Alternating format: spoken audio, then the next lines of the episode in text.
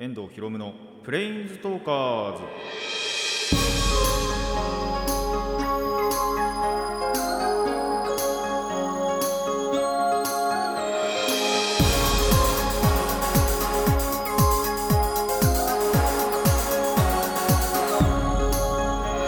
ラジオの前の皆さんこんにちは。遠藤博夢のプレインズトーカーズパーソナリティの遠藤博夢です。この番組はマジック・ザ・ギャザリングのプレインズウォーカーたちがさまざまな使いへ旅できるかごとくさまざまな話をしようという番組です。前回全く触れませんでしたけども、えーハロウィンが過ぎました。ハロウィン過ぎて11月になりました。ということで、えー皆さんハロウィンはいかがでしたでしょうか？まあ僕はですねえっとまあ後々ちょっとコーナーでお話しするんですがえ人生一楽しいハロウィンを過ごしましたね。あのーハロウィン全く関係ないんですけど 実を言うとね。まあそれはちょっと後のコーナーでも話すんですけど、えーその当日にまあちょっとあるものを見まして、えーおそらく人生一だろうあの人生一だったであろう、えーハロウィンを過ごすことができました。まあそれについてはね本当に後でコーナーで話すんですけど、えーハロウィン全く関係ないです。当日にただそれを見たってだけでそのハロウィン限定のなんだろうイベントだったとかそういうわけではなく普通にただそのイベントが、えーその日に開催されたという、えーだけの話ではあるんですけどもただそれがですねまあ良かったなっていうやっぱり。でそのなんならその日の,、まあそのキャストさんというかもう、えー人生一楽しいハロウィンだったみたいなことも言ってたんでまあそこの受け売りでもあるんですけどただ自分にとってみてもそれはやっぱそうだったなっていう感じたので。だってそれこそそのハロウィン当日だけで見るとしてまあその例えば前後とかで、あのー塾とかでねハロウィンパーティーしますみたいなことはあったりしたんですけど当日だけで見た時にじゃあその今までの10月31日何してたかっていうと多分何もしてないんですよ。おそらくね。覚えてないだけですけど。でもそれだけ印象薄いってことは多分何もしてないんですよ。っていうことを考えるにまあ今回やっぱそういう印象残ったっていう部分もあって、えー本当に人生一の人生一のねあの人生始まって以来の25年続いてますけど僕の人生は、えーその中で一番のねハロウィンだったんじゃないかと。まあこれからもまあこれ以上のことがあればどんどん塗 り替えられていくのかもしれませんけども、えーとりあえずはね、えー人生一をまず更新したということでハロウィンの楽しさがねっていうのが、えあったそんな一日だったと、え僕は記憶していますが。まあハロウィンで言うとね結局渋谷なんかはもうめちゃくちゃなことになりましたね。後々のニュースで知りましたけども。あのーコスプレして今回のコスプレはまあなんだろう今までの普通のねコスプレもあればアニメのコスプレの中だと東京リベンジャーズが多かったってニュースでは言ってましたけどまあやっぱそろそろ時代がそこにシフトしつつあるのかなとは思いますね。あの何から何にとは言いませんけども。まあ東京リベンジャーズもやっぱ結構人気ですからね実写もあって。実写も人気で。でアニメはアニメでねあのアニメというか漫画の中でっていうのかな。やっぱ有名なあのセリフがあって僕も割とそのセリフだけは使ったりするんですけど。あの知った時それを初めて知った時は別に東京リベンジャーズというものを知らなくって本当に。後々知るっていう。知らず知らずにねネタは使ってててたわけですけども。でもまあ、えーそんなこともありつつまあでも感染者とかは特に増えなかったですね。あのニュースでもそれがあっての爆増したみたいな話もなかったんででどんどんどんどん本当に減ってってるんで、えーいいことなのかなとは思います。というかまあ全員に全員体制がついてっているのかなというのは感じましたが、えーそんな感じでねこれからもねまたそういったの楽しめる、えーイベントになっていったらなと思いますね。あの全体的にちゃんとそういう何か一つのイベントごとでとかじゃなく、えー盛り上がってってね。で経済回して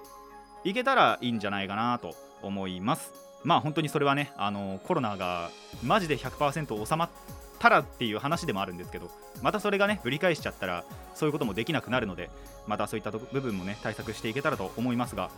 えっ、と後々のコーナーで言いますが多分外出しますね僕は。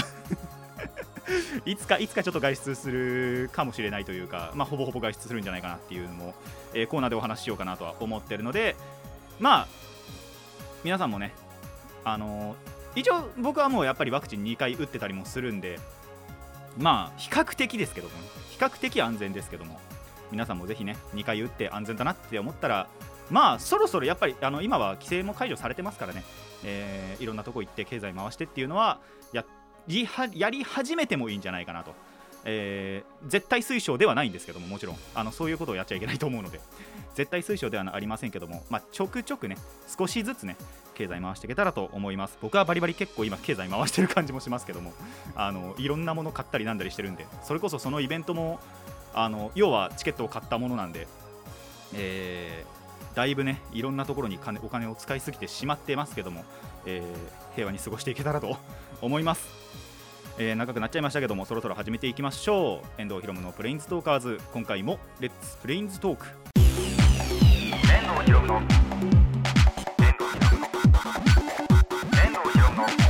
プレインズトーカーズ。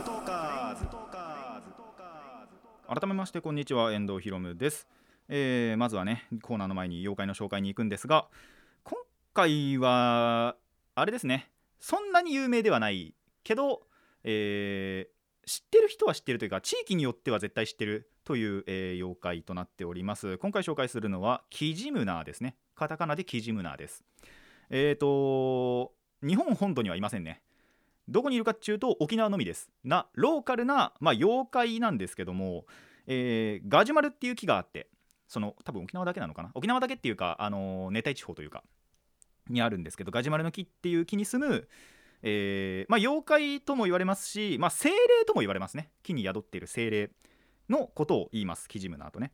で見た目はですね、まあ、体が真っ赤って言われたり、まあ、髪が真っ赤って言われたりまたは顔が真っ赤って言われたりまあいろんなところが真っ赤なんですけどあの別に全部が全部真っ赤なわけじゃないですね。どっかしらが真っ赤みたいな、えー、でえっ、ー、と長髪長髪が長くて全身毛だらけなど、えー、姿は様々と言われています。人によって違うのかな？多分言ってる人が。違うと思うんですけど、えー、まあそういう感じの精霊まあ妖怪ですね。で飛び跳ねるように歩くらしいですね。歩き方はもうぴょんぴょんぴょんつって飛び跳ねて歩いて、えー、魚が好物で。で、えー、その魚の釣りとかもする。魚釣りっていうか魚取るんですね。あの海に潜ってパシャみたいな感じで魚を取るのも得意で。でなんなら仲良くしてると、えー、その魚もらえるそうです。っていう感じで。でそうあの人と一緒にそういった漁とかもしてでその見返りにあの逆にキジムナーに褒美を与えたりとかでかまどの火を貸したりとかっていうことが結構伝承では残っているそうです。でなんで基本的に対立しないんですけどもただあの恨みを買うとたたられます。えーと、船が沈没したりだとか家畜が全滅したりだとかあとこれ赤飯だよっつって土食わされたりだとかっていうのが、えー、あるそうなのであとあそう一番大事なのが木に閉じ込められるらしいですね。なんかすごい狭いその木の洞のところにあのブスって突っ込まれて閉じ込められるっていうこともあるそうなので、えー、出会ったら仲良くしましょうと。でただですねその仲良くなっても縁を切る方法っていうのがあって多分切らない方がいいとは思うんですけども奇妙だなっていうかあの嫌だなって思ったら縁を切る方法がありまして、えー、タコとか、えー、鶏そして、えー、熱い鍋豚あとへおならですねが嫌いらしいのでそういったものによって縁を切ることはできるそうです。ただまあ仲良くした方がいいんじゃないかなとは思いますけどね、えー、皆さんぜひね沖縄旅行に行ってキジムナに出会うことありましたらなかなか会えないと思いますけど。ガジュマルの木にね、えー、ぜひキジムナーと仲良くしたらいいんじゃないかなと思います。っていう、えー、そういうねあの本当に地域このここだけっていうローカルな妖怪なんかもねいたりするのでこれからもまた紹介していけたらと思います。そうなんであの全国的にあるわけじゃないんですよ。ただ似たような妖怪っていうのももちろんいるらしいのでまあ後々ね、えー、紹介できたらなと思いますいつになるか分かりませんけどもという感じで、えー、今回は沖縄限定の、えー、妖怪キジムナーの紹介でした。それではコーナー行きましょう。最初のコーナーがこちらです。ライブの話。全くね何の、えー、と前回からね何のね前触れもなく前兆もなくそんな話一かけらもしてなかったのに僕はあのライブを見てたわけですよ、まあ、ライブ見てたっつっても本当にその現地に行ったわけじゃなくてそのネットチケットね買って要はネット視聴をしてたんですけどもえー、どこのライブを見たかと言いますと電音部ファーストライブ Make Wavesというライブを見ていました。こちらですね、え、10月の30、31本当にこれを見てたんですよ。あのハロウィンの当日に。31に見てたんですね。あの2日目の、えー、に、立川ステージガーデンというところで開催されてしかも、あのー、もちろん有観客でやってたんで僕はネットだったんですけども、えー、ちゃんと会場には人もいたそこでライブをしていったというものです。でですねまず電音部というものを何かっていうところからなんですけどもあのこの番組でね紹介は全くしてないし、まあ、いつか紹介しようかなと思ってたんですけどなかなかその機会がなかったんであと説明全部しようと思うとちょっと長くなっちゃうんではしょりはしょりでいくんですけどもえ電音部というのはですねバンダイナムコエンターテインメント。まあ、バンダイナムコですね。あのこれは多分ゲームとかで知ってる方多いと思うんですけどそのバンダイナムコが企画しているえ音楽原作キャラクタープロジェクト、まあ、要はその音楽がパッて1個、まあ、曲とかが1個あってそれをじゃあ誰が歌うのかっていうところであのキャラクターを作っていくっていう、えー、そういうプロジェクトになってます。一応ストーリーとかもちゃんとありまして、まあ、電音部本当にその題名になってる電音部っていうのが近未来に存在する、えー、という設定の部活ですね。でどんなものをするかっていうと、えー、JK たちがですね DJ バトルをします。DJ、まあ、要はその本当にディスクジョッキー音楽使って、えー、どっちの方がよりあのフロアを盛り上げられたかっていうのを AI が判定してくれてそれによってスタックバトルを行うというのが、えー、まあ、そこにねでそのバトルに青春をかけるというのが、えまあ、大まかなストーリーですね、まあ、そこにいろんな本当に背景があってありまして。でそうですねそのストーリー本筋のストーリー以外にも今ラジオもやってますしああの毎週聞いてるんですけどちゃんと。で最近ノベルあのネットでしか読めないんですけど、えー、そんな背景ストーリーキャラクターたちの背景をしている、えー、ノベルがあったり。でなんならそのノベルを元にしたコミカライズっていうのも最近始まってあとコラボなんかもねちょいちょいやってて。次はですねなんかサンリオとコラボしたりするらしいんでまあ見れたら見ようかなとは思ってるんですけどそこに関してはちょっとお金もね 問題もありますのでまだ決めてないんですが、えー、とにかくいろいろね今もう本当に絶賛展開中なてかなんならもう1周年経ったえー、コンテンツとなっていますで、えー、そこでね電音部の紹介そのものは全て終わらせるんですけどもそんな電音部の、えー、初となる、えー、12人その今メンバーが12人いてまあその12人が全員揃って、えー、歌唱だけのライブをするっていうのは今回初だったんですよ。ということで、えー、そんな歌唱ライブ初の歌唱ライブにまあ一応ね参加することはできましたと。でしかもですね、まあ、それぞれの高校、まあ、4つの高校があるんですけどそれぞれの高校にダンス部というね名目でダンサーさんも今回来てくださって、えーとまあ、その本当に歌唱に合わせてね。なんなら演者さんもそのダンスはもちろんするんですけどプラスでしかもねそれ以上のキレッキレのダンスも、えー、ダンサーさんが披露してくれるというのもありまして。でしかもそのさっきも言ったんですけども音楽原作っていうかと DJ バトルか。そっちの方ですね。DJ バトルということでですね結構やっぱ DJ 向けの曲があるのでライブ感本当にそのただの普通の音楽ライブとしてももちろん良かったんですけどあのクラブ感っていうのがやっぱりまたあるんですよね。クラブでライブみたいなそういう感じもあってまあぶち上がる。まあ曲によってはそもそももちろんぶち上がるんですけどもいろんな曲でもね。っていうのが、えー、すごい良かったなと、えー、思いましたね。なんであのそういった部分ででしかもこれをやっぱそのハロウィン当日に僕は見てたんですよ31日に。っていうことですごいいい31日だったなハロウィンの日だったなっていうのがここにつながってくるわけなんですね。ただあの僕見ようと思ったのが結構後で本当に30日の夜ぐらいおその30日のデイ1が終わった後ぐらいにやっと買ったんですよネットチケットそれまでやっぱその見たくないわけじゃないんです。本当に見たかったんですけどちょっといろんなところで金使いすぎちゃってるなって思ってて。それで、えー、ちょっとためらってたんですけどもう、あのー、腹くくってというよりは本当に純粋にやっぱここで見ないと後悔するなって思ったんで、えー、そんな30日の夜に買って31日に備えたんですけども。まあ見てよかったですねやっぱり。本当に人生一のハロウィンだったなと思います。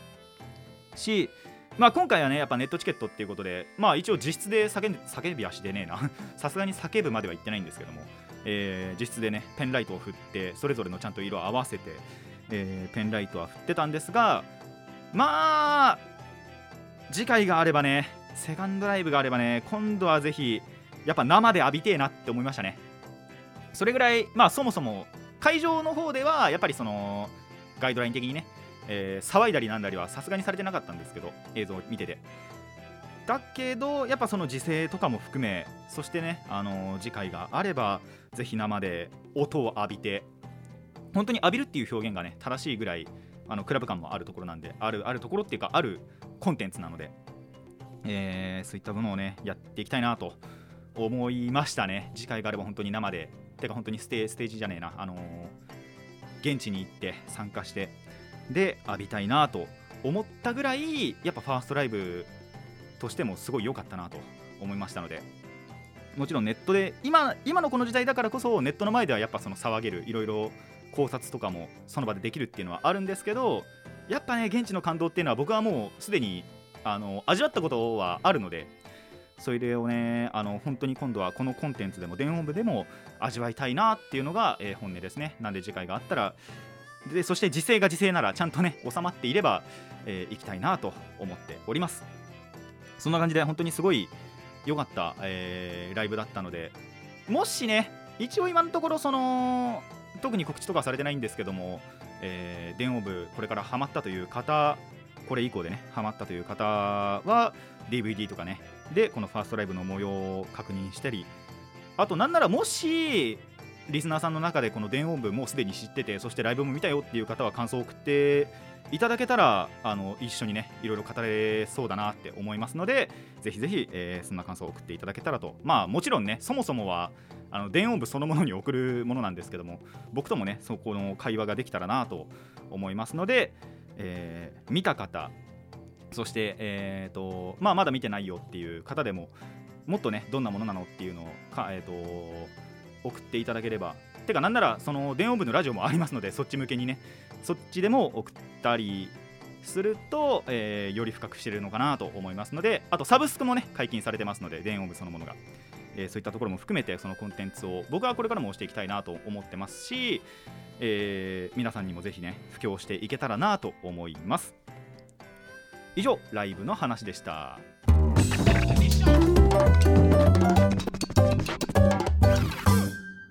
遠藤ひろむのプレインズトーカーズ。続いてはこちらです。2時3時の話。えーとですね、そんな 電音部のライブと実は同時に、えー、31時ですね、デイ2の方なんですけども、えー、2時3時でも2時3時だけのライブが実はありまして、そっちは僕はあんまり気づかなかったんですけども、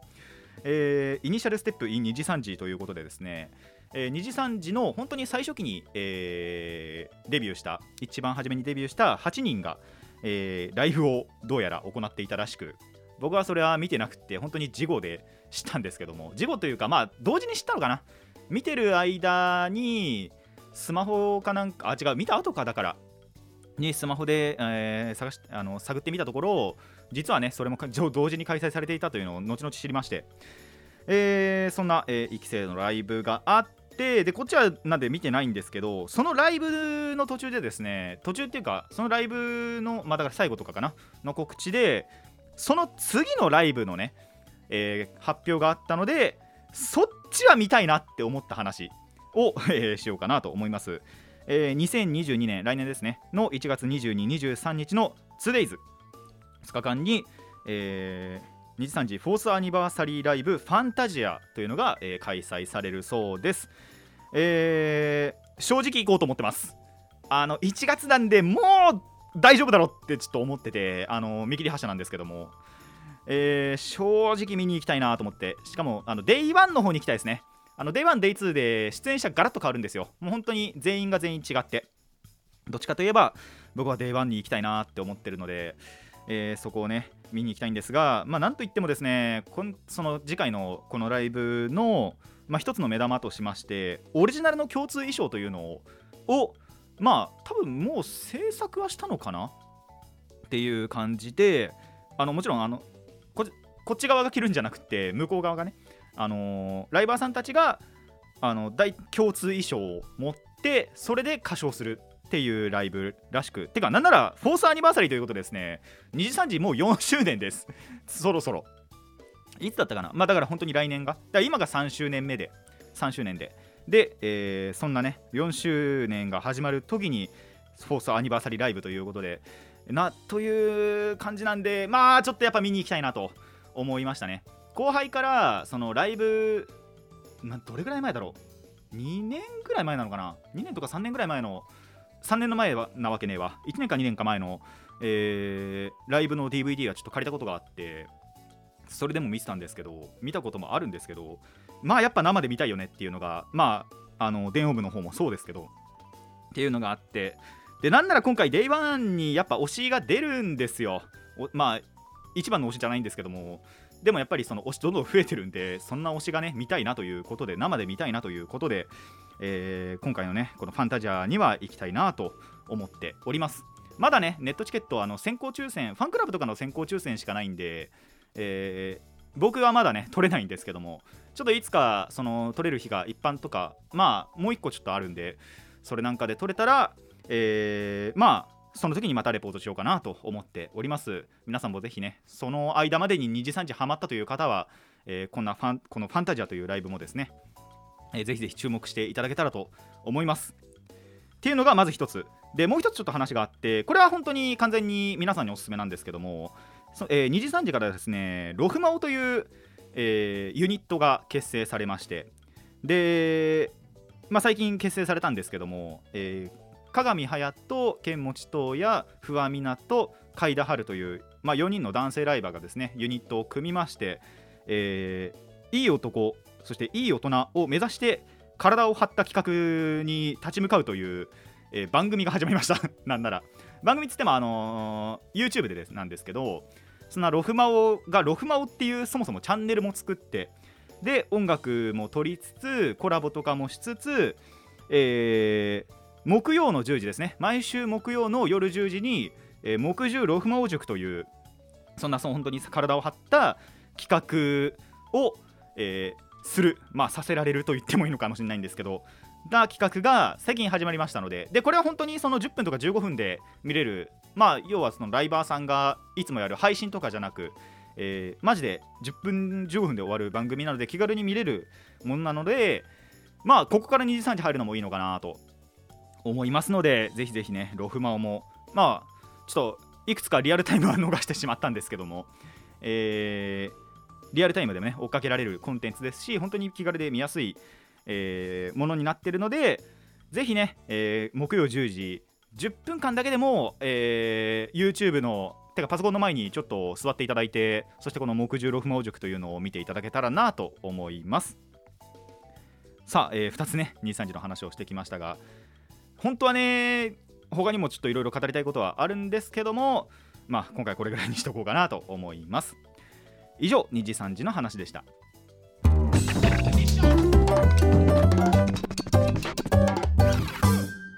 遠藤博のプレインズトーカーズ続いてはこちらです。失敗した話。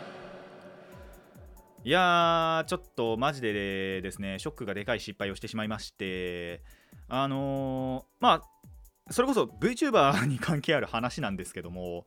えっと、月1でですね、プロジェクト V という番組が日テレにありまして、まあ、それがどういうものかっていうと VTuber さんがね5人ぐらい集まってであの3次元のそれこそ俳優さんとか、まあ、有名人さんと、えー、コラボして一つの番組を作るというかまあえーと、一緒にいろんな企画をやるっていう番組なんですけどっていうのが、えっと、9月違うえん？何月からだ ?9、10今回が4回だから8月からあったのか。え8月からやってまして、で、本当に月1で、8月終わり、9月終わり、10月終わりで、あ、ん？あ、じゃあ7月からあったのか。今回が4回目だから、そうですね、7月からか。7月の終わりからあって、7月、8月、9月、10月と、まあ今回4回目があったわけなんですけども、その4回目をですね、まあまずリアタイを逃すと。本当に気づかなくってマジで覚えてなかったんですよ3回まではちゃんと覚えてたんでその3回全部リアタイしたんですけど、え4回目に限ってなんでか忘れちゃってであのしかも忘れただけならまだしも録画さえもし忘れたんですよ。リアタイならまだしも。やっちまったと思って。まあその一応 TVer とか Hulu まあ僕が使うのは多分 TVer ですけど。であの見逃し配信もあるんでそこで見ることはできるんです。ただそこを忘れてたっていうのがやっぱり心にだいぶ来て、えー、だいぶ動揺しております。まあいつかね TVer では見ようと思ってるんですけどもあの録画のデータも要はないんですよ。で再放送もないんでやっちまったなーと思って本当に気づかなかったなと思って。で終わって次の日にさえ気づかなかったんですよ。その要は月末ってことに気づかなくって月末しかないんですけどこのプロジェクト V が。であのー、やっちまったなって気づいたのが本当に23日後ぐらいで。でその出演してたライバーさんのツイッターをちらって見かけてでそしたらその月には出てたっていうのを要は後で知ったんですよ。あマジかと思ってやっちまったと思って。で気づいたら録画もしてなかったというのが、えー、だいぶ心に来ております。なんでね第5回目が一応最後って言ってたかな、えー、第5回目が最後らしいんですけども、えー、そこはね本当に忘れずにえー、録画もしてそしてリアタイもしなきゃなという使命感に駆られております。で4回はね4回で TVer で見るんですけどもえー、このね傷は心の傷を ちょっと埋めるかのようにちょっとこれからもね過ごしていけたらなとは思いますが皆さんもぜひねそういうあの他人からしたらめちゃくちゃ小さい失敗なんですけど自分からしたらめちゃくちゃでっかいっていうそんな失敗もお待ちしておりますのでぜひぜひメールで送っていただけたらと思います。以上失敗した話でした。遠藤ひろむのプレインズトーカーズそろそろお別れの時間になってしまいました。えーとですねまあ、なぜ2時3時のライブの方を見ずに、まあ、それは本当に気づかなかっただけなんですけども、えー、電音部の方のライブを見たかと言いますと、えーとまあ、これも先に言っちゃっていいのかなと思うんですけど、えー、電音部にもですね2時3時のメンバーいるんです。なんでそっちを見ました？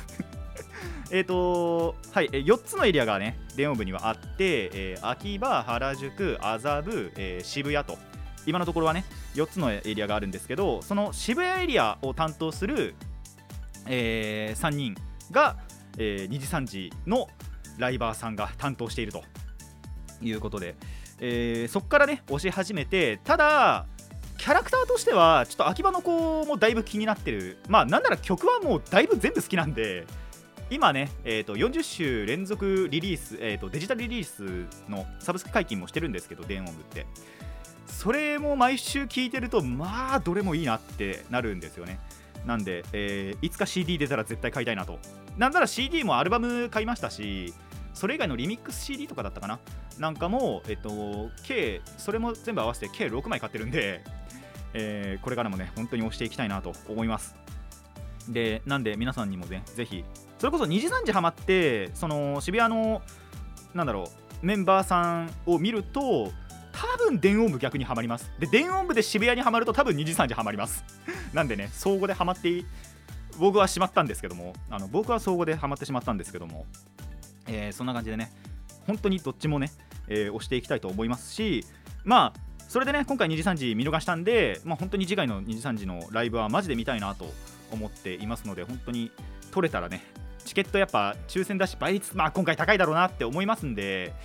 えー、本当に取れたらなんですけどもあと後輩とかもね誘っていけたらなと。